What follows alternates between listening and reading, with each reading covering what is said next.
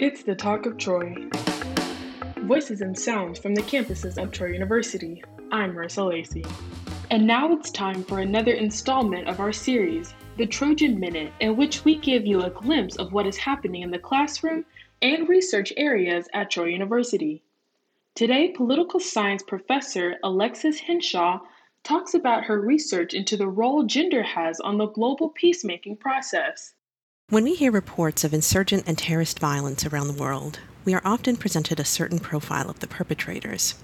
The idea of young radicalized men as security threats dominates discussions and underpins many efforts to counter or prevent violent extremism. But when it comes to political violence, where are the women? My research on insurgent groups since the end of the Cold War has found that the majority of armed groups around the world recruit and use women. Furthermore, many of these women join armed groups voluntarily and for explicitly political reasons.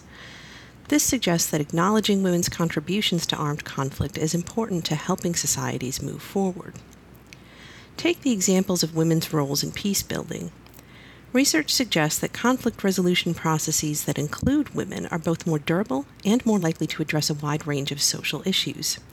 Yet the United Nations has indicated that women are still underrepresented in peace negotiations, with armed groups particularly less likely to send female delegates to peace talks. My own research on Colombia's 2016 peace agreement with the Revolutionary Armed Forces of Colombia, or the FARC, found that women who served as peace delegates for the FARC played an important role in the negotiations.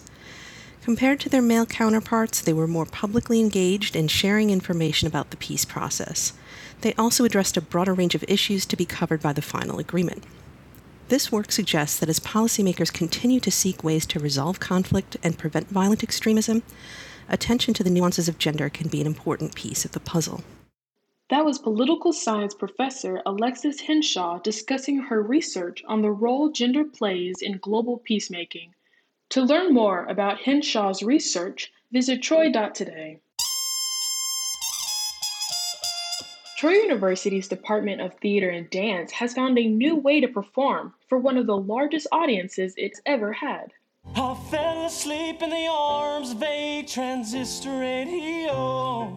Tenured Hill is a new play written by Troy professor Tommy Newman. Set in 1964 Georgia, the musical stars a blacksmith and his son who are desperate to preserve the legacy of their 200 year old store and their star-crossed love. We created this very southern story that centers around a simple north and south romance. And it's about generations and it is about love and persevering through all of the, the hardships that come at us through time.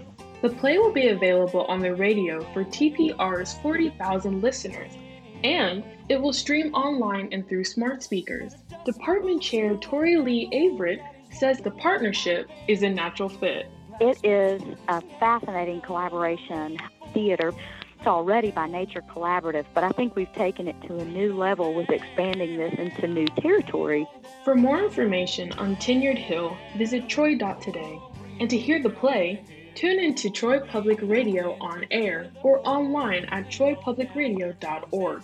Broadcast times are Saturday, July 3rd from 2 to 4 p.m and Sunday, July 4th from 1 to 3 p.m. I'm Marissa Lacey, and you've been listening to The Talk of Troy, a production of Troy Public Radio. And remember, The Talk of Troy is now a podcast available on NPR One or wherever you get your podcast.